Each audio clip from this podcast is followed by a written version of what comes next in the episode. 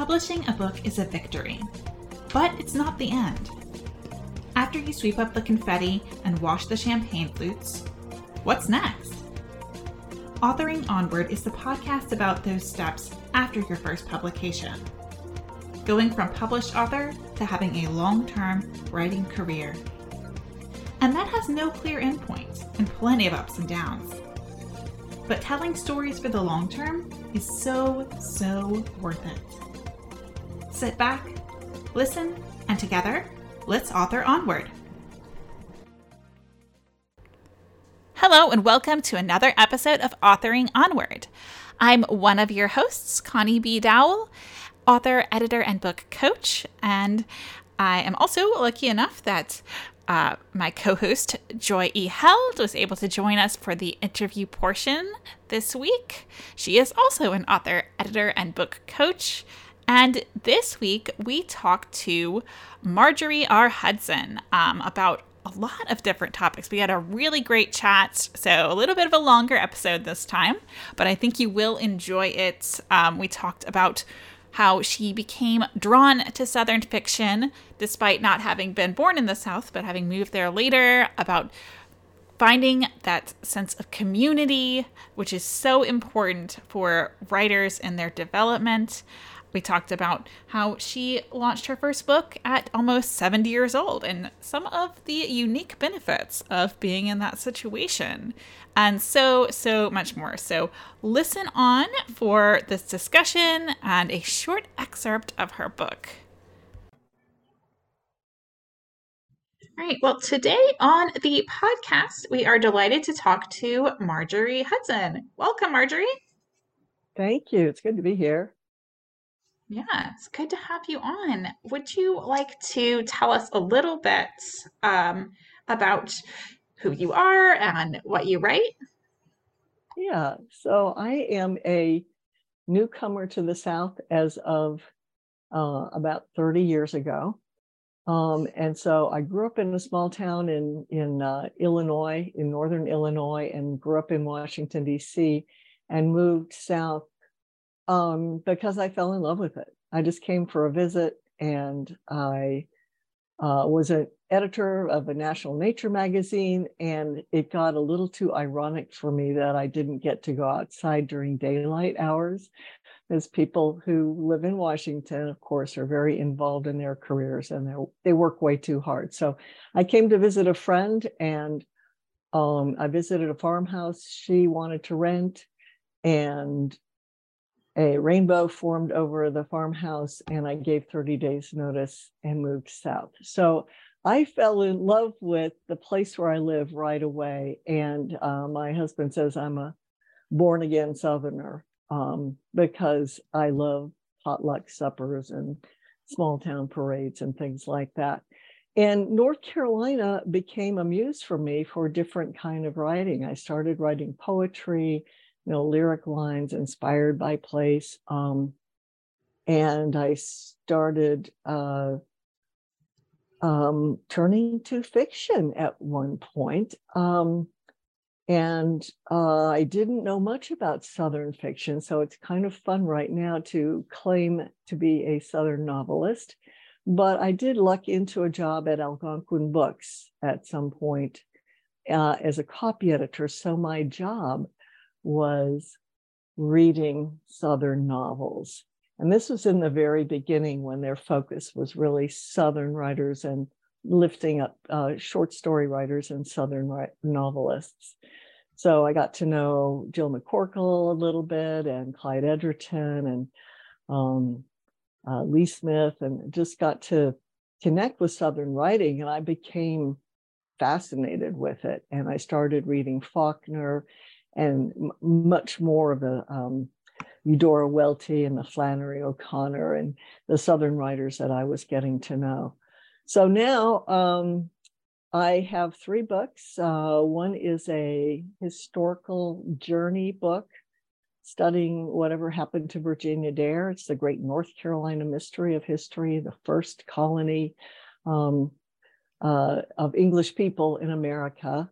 Um, it's a fascinating story of Indigenous people interacting with English people, and um, I I just took that story and ran with it, um, and uh, included memoirs. So I've always had a kind of an odd sense of form that's a little bit different from what other people do. So uh, the second book was a book of short stories, um, and I I was putting together a different book of short stories, and I looked and saw that my um, I actually had a collection already about short stories about people moving south.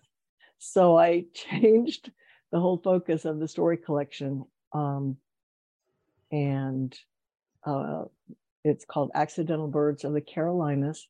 And an accidental bird is somebody who ends up in the South kind of after a um, uh, it, metaphorically after a, uh, some kind of trauma, uh, some kind of outsider coming to the South to find a home. So there were retirees and runaways and runaway brides and um, uh, college students, all people who, like me, had shifted their life to the South and found a home here. Uh, and I included the story of an English explorer from history.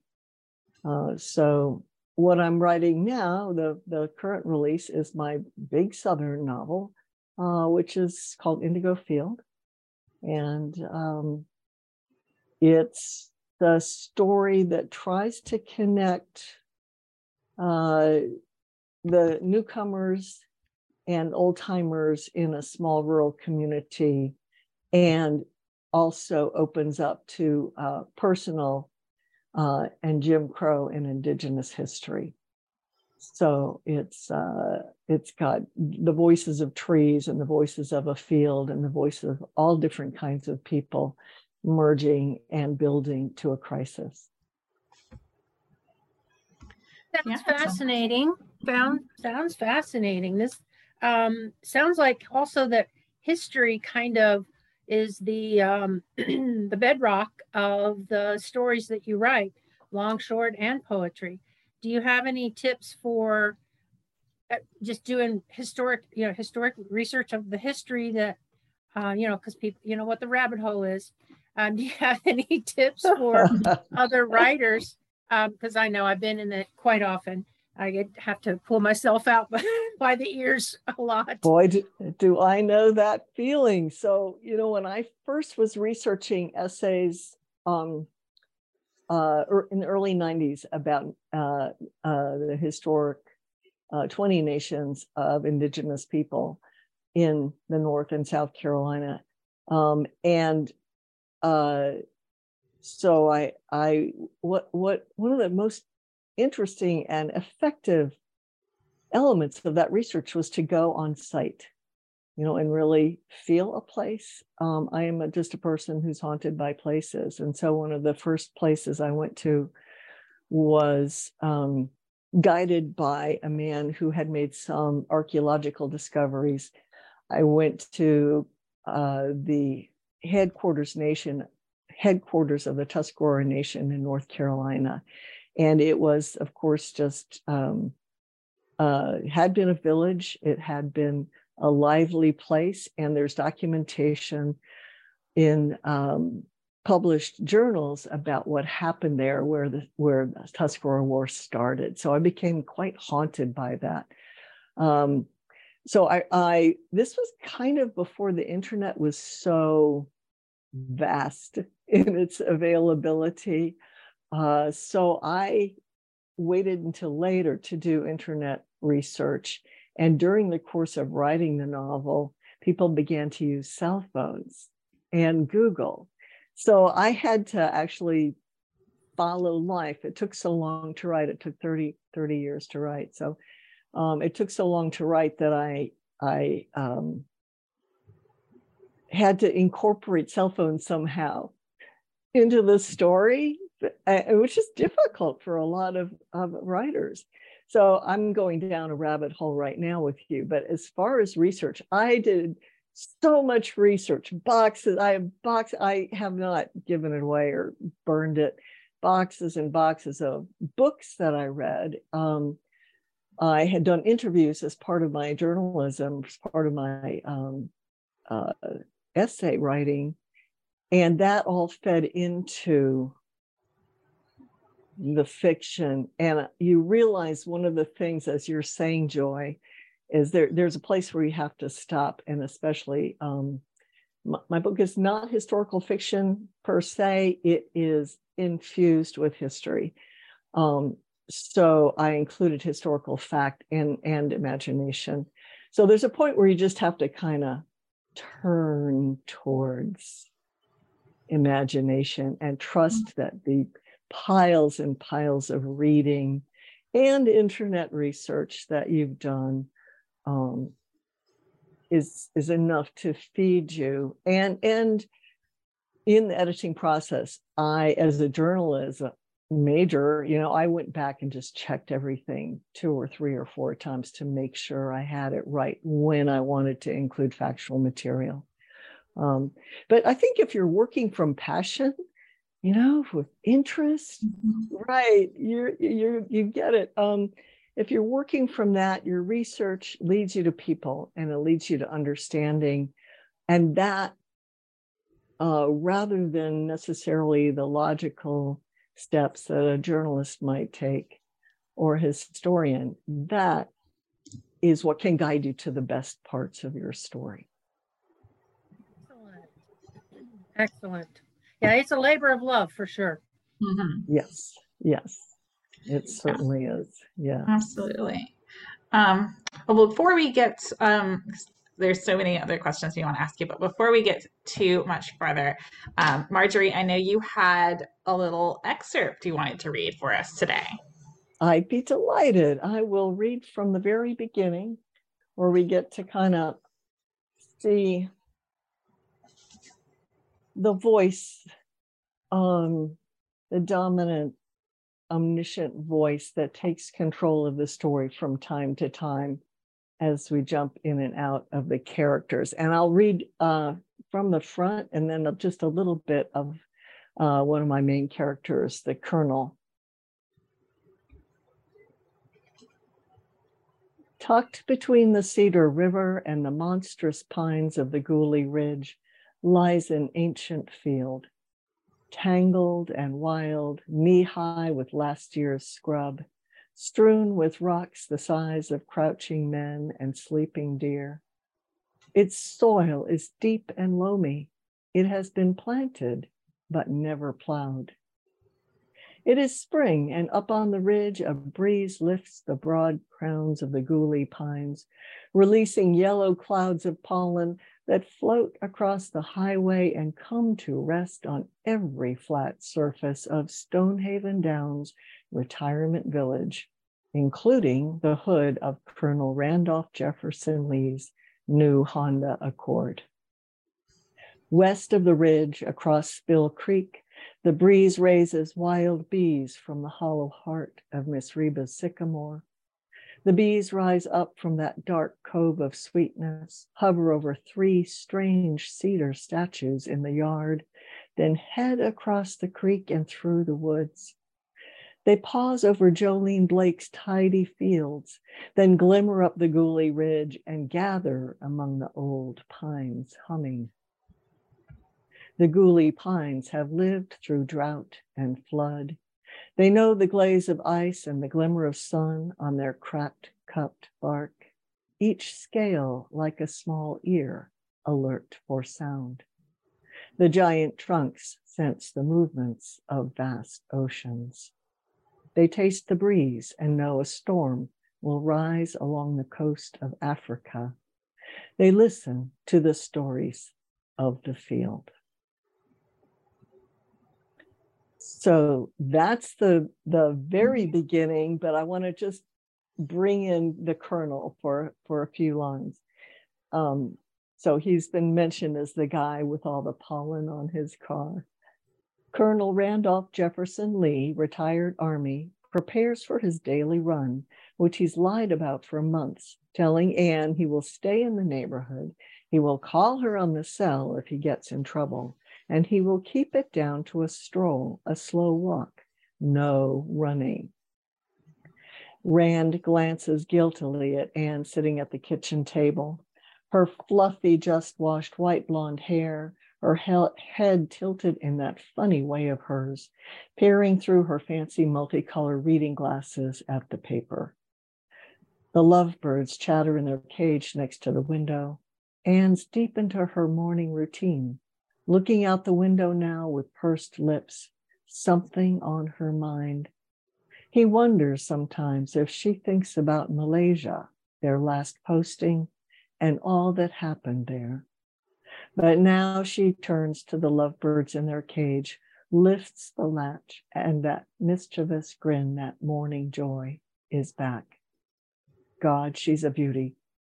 How did he ever catch a woman like her?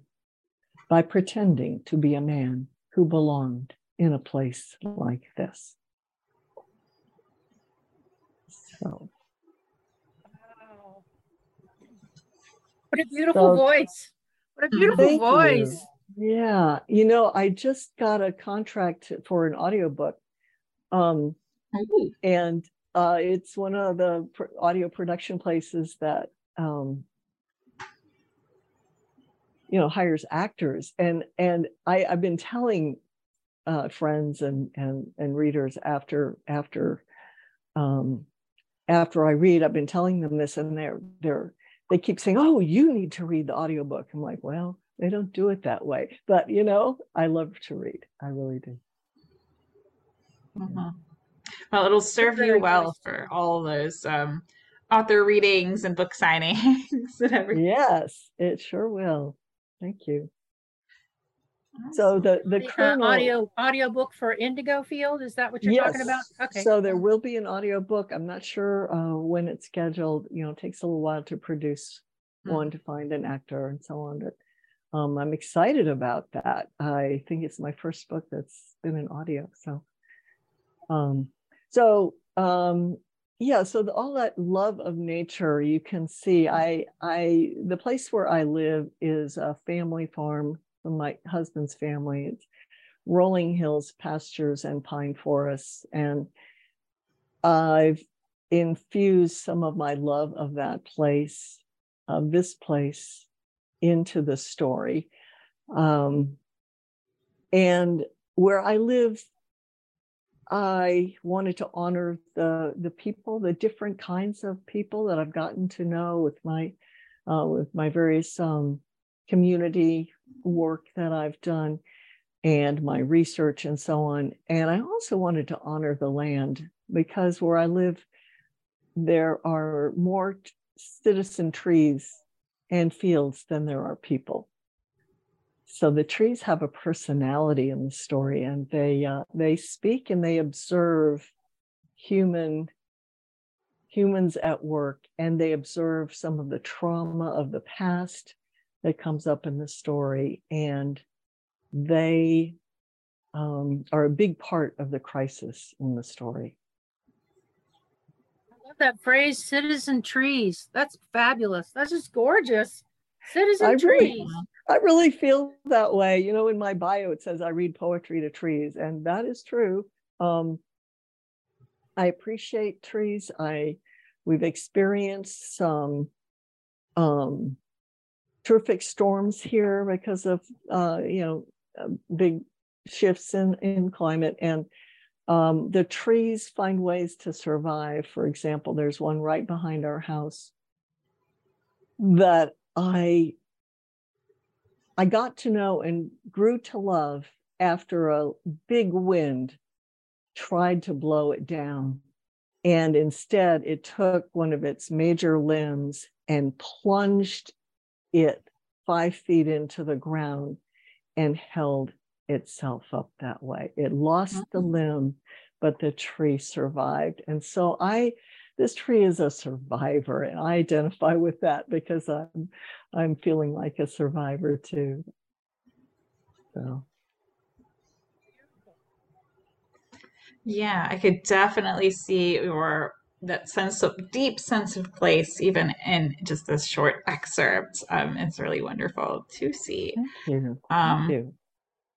So I know we had a lot of interesting topics to to cover today, um, and we talked a little bit about how you you got interested in and started writing Southern fiction as someone who wasn't born in the South. Um, yeah. Which is fun. Uh, I know one of the other topics you mentioned as being really important in your writing path is um, the support of others and finding that community. Would you like to yes. speak to that a little bit? Yes, I sure would. I um I do not think I would be able to write the way I do with, you know, focus, concentration, and support if I hadn't moved to North Carolina. Now, I know there are other places that have wonderful support systems for writers, but um, when I moved here, I thought I was the only person living in a farmhouse at the end of a dirt road who was writing poetry. I was wrong about that. There's a writer under every bush in North Carolina, and and they're organized and connected. And I was just arrived in North Carolina right around the time the states created a um, a, a, national organiz- excuse me, a statewide organization that was specifically to support writers. So I joined that organization. Um, at some point, you have to share your work. Uh, I found writing groups, um, I found workshops that I could attend. And when I was, uh, I've been part, I ended up being staff at that organization and got to know even more people. Um, and I've been on boards of writing organizations. And uh, the connection that people have with each other here is so particularly supportive. It's just astonishing. And I think some of the uh, very popular writers and more well known writers here have set the pace for that. Um, but just as a as a note, uh, I also uh, I also teach, and teaching can be a support mm-hmm. system for a writer. I mean, of course, I I earn my living now from teaching, but also um, the collegiality in a writer's group. Uh, I keep my groups small, they're quite intense. Um, the joy in watching a writer thrive and change and start to publish. Um, the I customize my groups. Um, I customize my teaching based on writer requests in the group. So they often ask me to do some to, to teach about something that I don't yet know about. So I have to learn a lot to teach. Um, but what a great challenge. So um, the writing group that I had for writing Indigo Field, which was a big, long, it took 30 years, big, long, shaggy story. At one point, it was 800 pages. So my support system um, at one point consisted of two writing groups. And one was, I called it the men's writing group the men's judges and lawyers. It just happened to consist of attorneys, judges, and um, men. And um, of course, that was, they gave a perspective, really useful perspective on fiction because they were fiction writers, but also on points of, of uh, uh, fine points of legal prosecution of murder cases and so on, because there's a, a murder case in the story. Um, and then I had a women's writers group that um, was more, you know, nurturing and supportive. And yes, you know, you're going to finish this someday. Um, but it also included somebody who was a born scientist who writes murder mysteries, Karen Pullen. Shout out to Karen. Mm. She taught me that I needed to cut because 800 pages was just too long. so, um, a little story about that. Another support element um, in North Carolina that's particularly great is that there are great small publishers. And I've had support for my work from small publishers here. And the, my current book uh, is um, with Regal House, which is a woman owned business in Raleigh.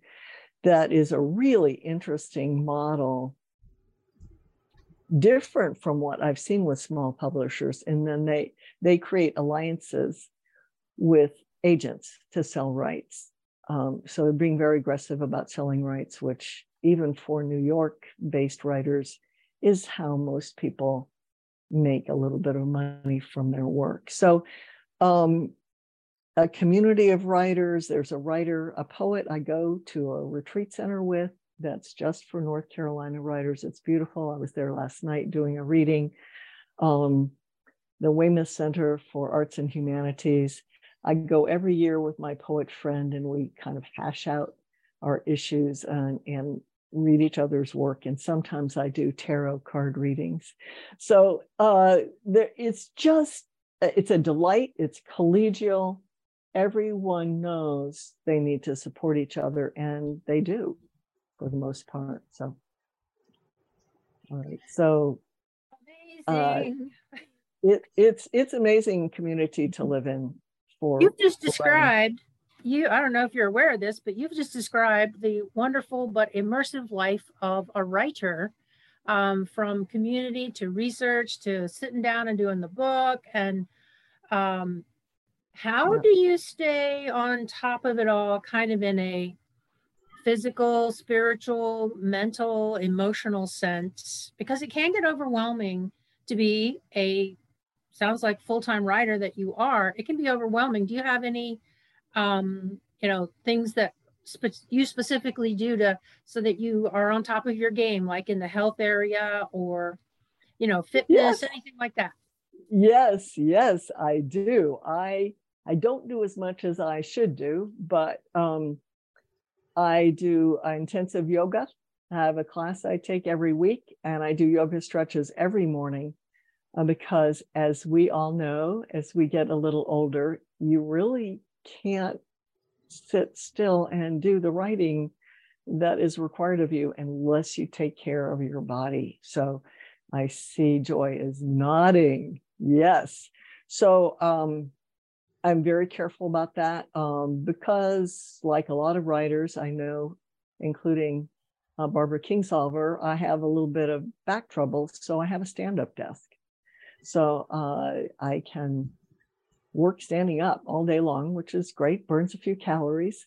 Um, I go for uh, hill walks, like three mile hill walks, at least twice a week. I want to do it four times a week, but I don't. Um, I have a meditation practice that helps reduce the anxiety that comes from uh, the just not knowing in the creative process what you're supposed to do sometimes or how it will be received. So I have that I can go to. And um, I feel like it's good thing that I've been at this a while because it's really taught me to handle a lot of the issues that come up for writers. Um, uh, uh, anxiety, physical stress. Um, and I do want to tell you one fun thing is that I've started in Facebook and Instagram um, exercise for book tour series. So if you follow me on Instagram or Facebook, my Facebook author page, Marjorie Hudson author, you can see me doing jumping jacks. Um, wow. And you know, squats, squats and energy squats. There's certain yoga poses and breathing techniques that are really good to do right before you're going to have an event and absolutely clears your mind and gives you oxygen, helps your brain to work. So, um, yeah. And I, I recorded this morning, uh, my walking buddy recorded me doing um, an exercise where you twist right to left with your arms straight out to your side in front of uh, some mama and baby cows that are um, part of the scenario around here who were watching very closely as if they might need to do that too at some point so i invite people to to uh to join me and also it's just I, I have a, a, good sense of humor about myself. I'm pretty serious about my work, but I like to laugh. And so, um, you know, please laugh along with me. Writer wellness for the win. Go, girl. Yeah. yeah. Yeah, definitely. That, that's fun. I fun. You've made the jumping jacks part of something that's bigger than just yeah. like doing it in in private. That's really fun. That's right. Yeah. Um, so for maybe for listeners who like you are you know feeling kind of isolated where they are and worried that maybe they are the only writer sitting in a farmhouse at the end of the dirt lane well spoiler you are not mm. how might they go about trying to find their own community gosh yeah um i i give a, I teach classes on this um you find a community one of the best ways is to find a um a writing workshop.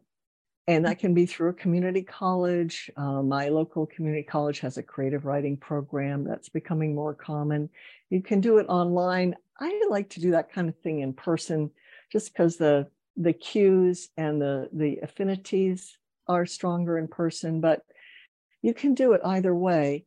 And then here's the strategic part. Notice the people in the group who are a little bit better at this than you are and who you feel eh, if you feel an affinity for their work. For for example if they're writing um, speculative fiction and you're writing poetry about nature you, you may not have that kind of work affinity but maybe you do if uh, how the other writer uses language is interesting to you. And then invite that person. That's what I did for my first writing group um, of my own. Invite that person to meet with you and maybe exchange manuscripts. Or um, and if if you really hit it off, maybe meet once a month or every other week um, and see if you can find ways to help each other. Uh, and then think about you know expanding um, having your own writing group can be daunting at times um, because you know their personalities and you may not feel you're getting enough attention or you, you know you, you may not have leadership leadership groups without leadership can devolve into unhelpful situations um, and that's why I think it's a really good idea to have a led workshop, uh, a workshop led by an experienced writer who knows how to guide a group um, and bring out the best in everyone. So, but you can do these things on your own if you're, you know, just if you attach to one other person. Uh, the first person I connected with in a writing group is a, has been a friend for life. I got to know her uh, 30 years ago, and she helped me. She um, was bolder than I was, and she went off to an MFA program and said, "Marjorie, you should do this." And so I kind of followed in her footsteps, and then, you know, she um, she is just somebody I, I I love to watch and learn from, and everybody, every writer should have friends friends like that, and then um, be part of a writers community yourself. Um, someone asked me at my launch, uh, you know, what what is what do we need to do to be part of a write a writing community or be uh, part of a literary community and contribute to that community? Well, you find ways to do it. You help other writers. Be generous. You join organizations. Um, mm-hmm. I know I'm betting that by now, North Carolina used to be one of the few places that had an organized statewide program that gave confer- conferences and had writing groups and uh, all kinds of services. Um, I've discovered that Virginia has a mm-hmm. group, South Carolina, or you know, pretty much all over the country. I'd be surprised if almost every state didn't have one now. Yeah, and there are um, genre specific writing yeah. organizations as well. That's People right, right, right. And I noticed, Marjorie, how you um, kind of put your words where your mouth is, are um, on your website, because that's a, a good deal of what your blog is devoted to on your website is helping other writers, supporting other writers. And I love that.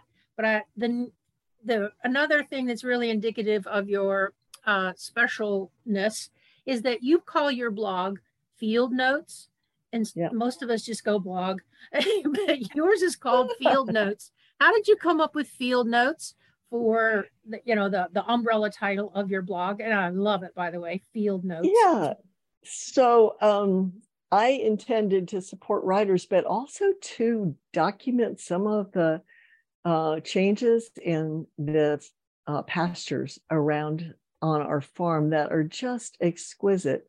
Um, and also, uh, so literally field notes, notes about a field, but also um, notes about travel and research and all those things, which is what scientists do when they're when they're doing observation in the field. So uh, it's um, it's uh, a little bit of a journal, a little bit of um, promoting writer friends, and a little bit of um, just uh, promoting this sense of uh, my nature community um, I'm not as quick on on the draw with my cell phone camera as I like to be, but so I can write about um, things that I see in the blog that I don't necessarily have a photograph for. For this morning, I saw a black vulture and a kestrel fighting over a, a, a, a bit of roadkill on my road and it was just fascinating this dance of like holding back and you know you know do who gets to eat first? Well you know um field notes what a wonderful metaphor for um you know the the life of a writer. I just thought it was brilliant. I love it. Yeah. Thank you. Thank you. Yeah a nice little um kind of like tip and like think about ways you can add your creativity um, into places maybe you wouldn't expect. Um, the way that field notes ties into what your your writing is really centered on, and not that everybody needs to name their blog something special, but like you know, think about ways you can tie in your work into something where people wouldn't expect. Yeah, thank you. Wow. Great. I agree. So, um, gosh, we were going to talk about what it's like to publish when you're almost 70, your first novel. Yeah, let's let's talk a little bit about that. And the novel just released, right? Yes, uh, it was uh, pub date was March 14th, so I had my launch last weekend, and boy, there are a lot of advantages of publishing a first novel when you're 70 because uh, I've been around the block. I'm not quite 70 yet. It'll be a few months, but um, I I kind of have a good perspective um, about the big picture. You know, I kind of know how publishing works by now. I kind of know uh, the kind of work that I need to do to uh, promote my book. And I've learned how to do it. And I've learned how to give talks and read to groups and all those things. But also, um, I know a lot of people. And my, my launch had more than 200 people at it. And, you know, it was in my community. I've made friends with a lot of bookstores. Um, and so um, the bookstores know me. And when I give them a cold call, um, they say, Oh, certainly, we'd love to have you, Marjorie. You know, you know how to sell a book, and you know, we know you're serious about your work. And so um, I've also ha- had a chance to get to know my local bookstore very well, which is McIntyre's Books. I'm so fortunate they have a venue, which is a barn that they use for weddings, and they can seat hundreds of people in their barn. Um, I also have had the chance over time, over different parts of my life, to support my bookstore by bringing writers I'm connected to, like uh, Sue Monk Kidd and Khaled Hosseini for community read, community wide reads, which of course uh, culminated in visits from authors which sold a lot of books, you know. And when Khaled Hosseini came uh, with the Kite Runner, um, the, I think there were 800 people in in the barn, and one of them was very very pregnant, and was lying down on the floor in front of the stage. And it was just like Woodstock. I mean, I was sure she was going to give birth while he was reading. um, so I, you know, I've had a lot of chances to connect with people through my community work.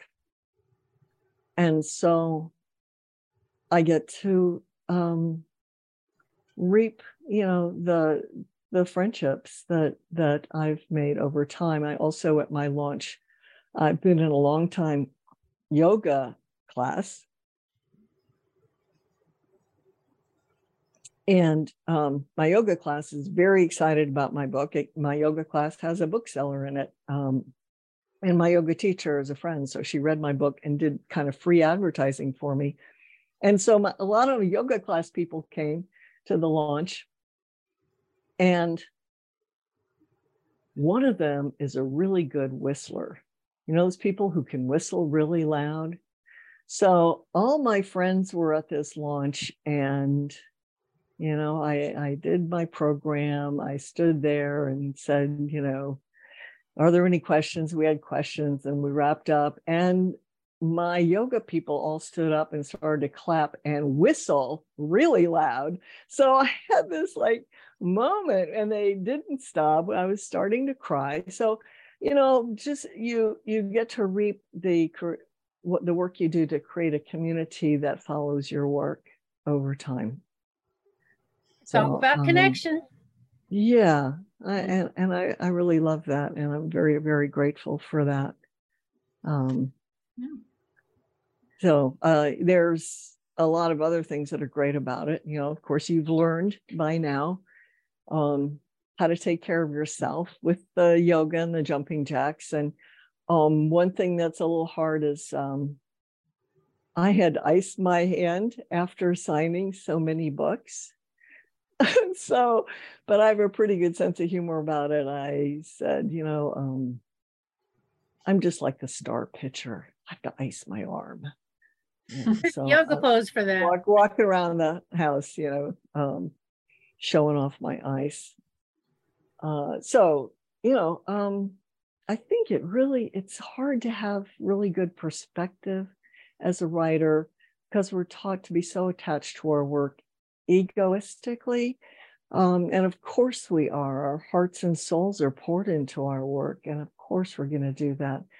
But I learned that not everybody's going to love the lovely work that I create. And that's really okay with me. You know, I just get to create it and hope that it will be received. wonderful.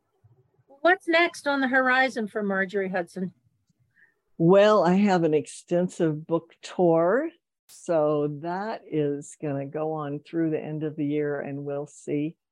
Um, oftentimes, yeah, uh, DC, um, Atlanta, uh, you know, um, uh, Morganton, North Carolina, Asheville, North Carolina, Greensboro, North Carolina, Winston-Salem, Raleigh. Um, I have so many bookstore friends around the state, and then going south to Charleston, South Carolina, Atlanta, and north to DC. I have family in DC, so I have four, actually four um, events in DC Two are teas that are um, hosted by family members, one of whom is my 102 year old mother. We're doing this on her birthday. Wow. Um, oh. And and then politics and prose, I'm doing sort of a drive-by signing and then an event at the Writer Center in DC with a colleague from from uh, from Regal House. I'm meeting a lot of great writers from Regal House. So we're teaming up. Who knows how long this book tour will go? Um, I'm doing a musical show based on the book. I've uh, hooked up with some music friends who are producing a show that's nine scenes and nine songs. Uh, so I I expect that when I'm done, what I will be doing is having a nap and then after that, I have this cockamamie idea that I want to finish some research I started in Rome years ago um, for a story collection or novel. Not sure quite yet. which about uh, American artists and women artists in Rome uh, in the 1800s. So that's, you know, that's my plan. I'm waiting for somebody to give me a fellowship so I can go to Rome and learn Italian better than I know it now, um, and live there for about six months. That's that's the dream. That's the dream. Yeah, certainly a dream, dream worthy of having. Of it sounds like a lot of exciting stuff on the horizon for you. It is, um, yeah, yeah, yeah. Right. I well, um, I'm. And your your schedule is on your website, isn't it? It is, yeah. You can see my okay. extensive schedule into the fall. I'm still waiting for a few things to be confirmed, but I've got um, uh, events through November right now. Mm-hmm. You want to give listeners your website address? Yes, it's very easy. It's www.marjoriehudson.com. That's M A R J O R I E, Hudson, like the river, H U D S O N.com. And I have an events page, and uh, that's where you'll find out if I'll be in your neighborhood. Um, I'd love to see you. He puts it on um, the authoring on onward um, website, right? Yeah, so I'll put um, link to your website so folks can go check you out and look into your book. Um, Thank you. Yeah. So, Marjorie, did you have any maybe parting thoughts or words of advice you'd like to leave listeners with? Gosh, I think uh, for writers, um, when you finished your your book, um, slow down and enjoy that and the the moment when someone says yes to you um, in whatever form yes it's great. Yes it's ready to publish. Yes here's a contract. Um, yes you get uh, a um, you get to come and, and read at this famous bookstore. Uh, those are moments to really cherish. There's so many no's in this business you know, every writer knows we're all like nodding, yes, we know. And so uh, when you get the yeses, sit down and just really let it let it sink in because uh, they're they're so important. And consider small publishers. I've been very happy working with small publishers. For me, it's like living in a small town. Um, there, there's you get to have colleagues you get to have people who remember you and know you and will go the extra mile for you in ways that you may not get from a New York publisher. So, wonderful advice. Thank you. Yeah. Thank you. Good to be yeah. here and talk to you and get to know you a little. Yeah, thanks again. It's been so lovely having you on the show today. Yes, I loved it too. Best wishes for everything, Marjorie. Thanks for today. Thank you. Thank you so much. I hope you enjoyed this week's episode with Marjorie. And do check out the show notes for this episode and all the episodes at authoringonward.com. And we would love to hear from you. Um, you can submit a comment, um, you can contact us on social media. And of course, at the show notes, there will be links to Marjorie's website, um, to my editorial services, and to Joy's editorial services if you would like to get in touch and book with one of us. Until next week, happy writing!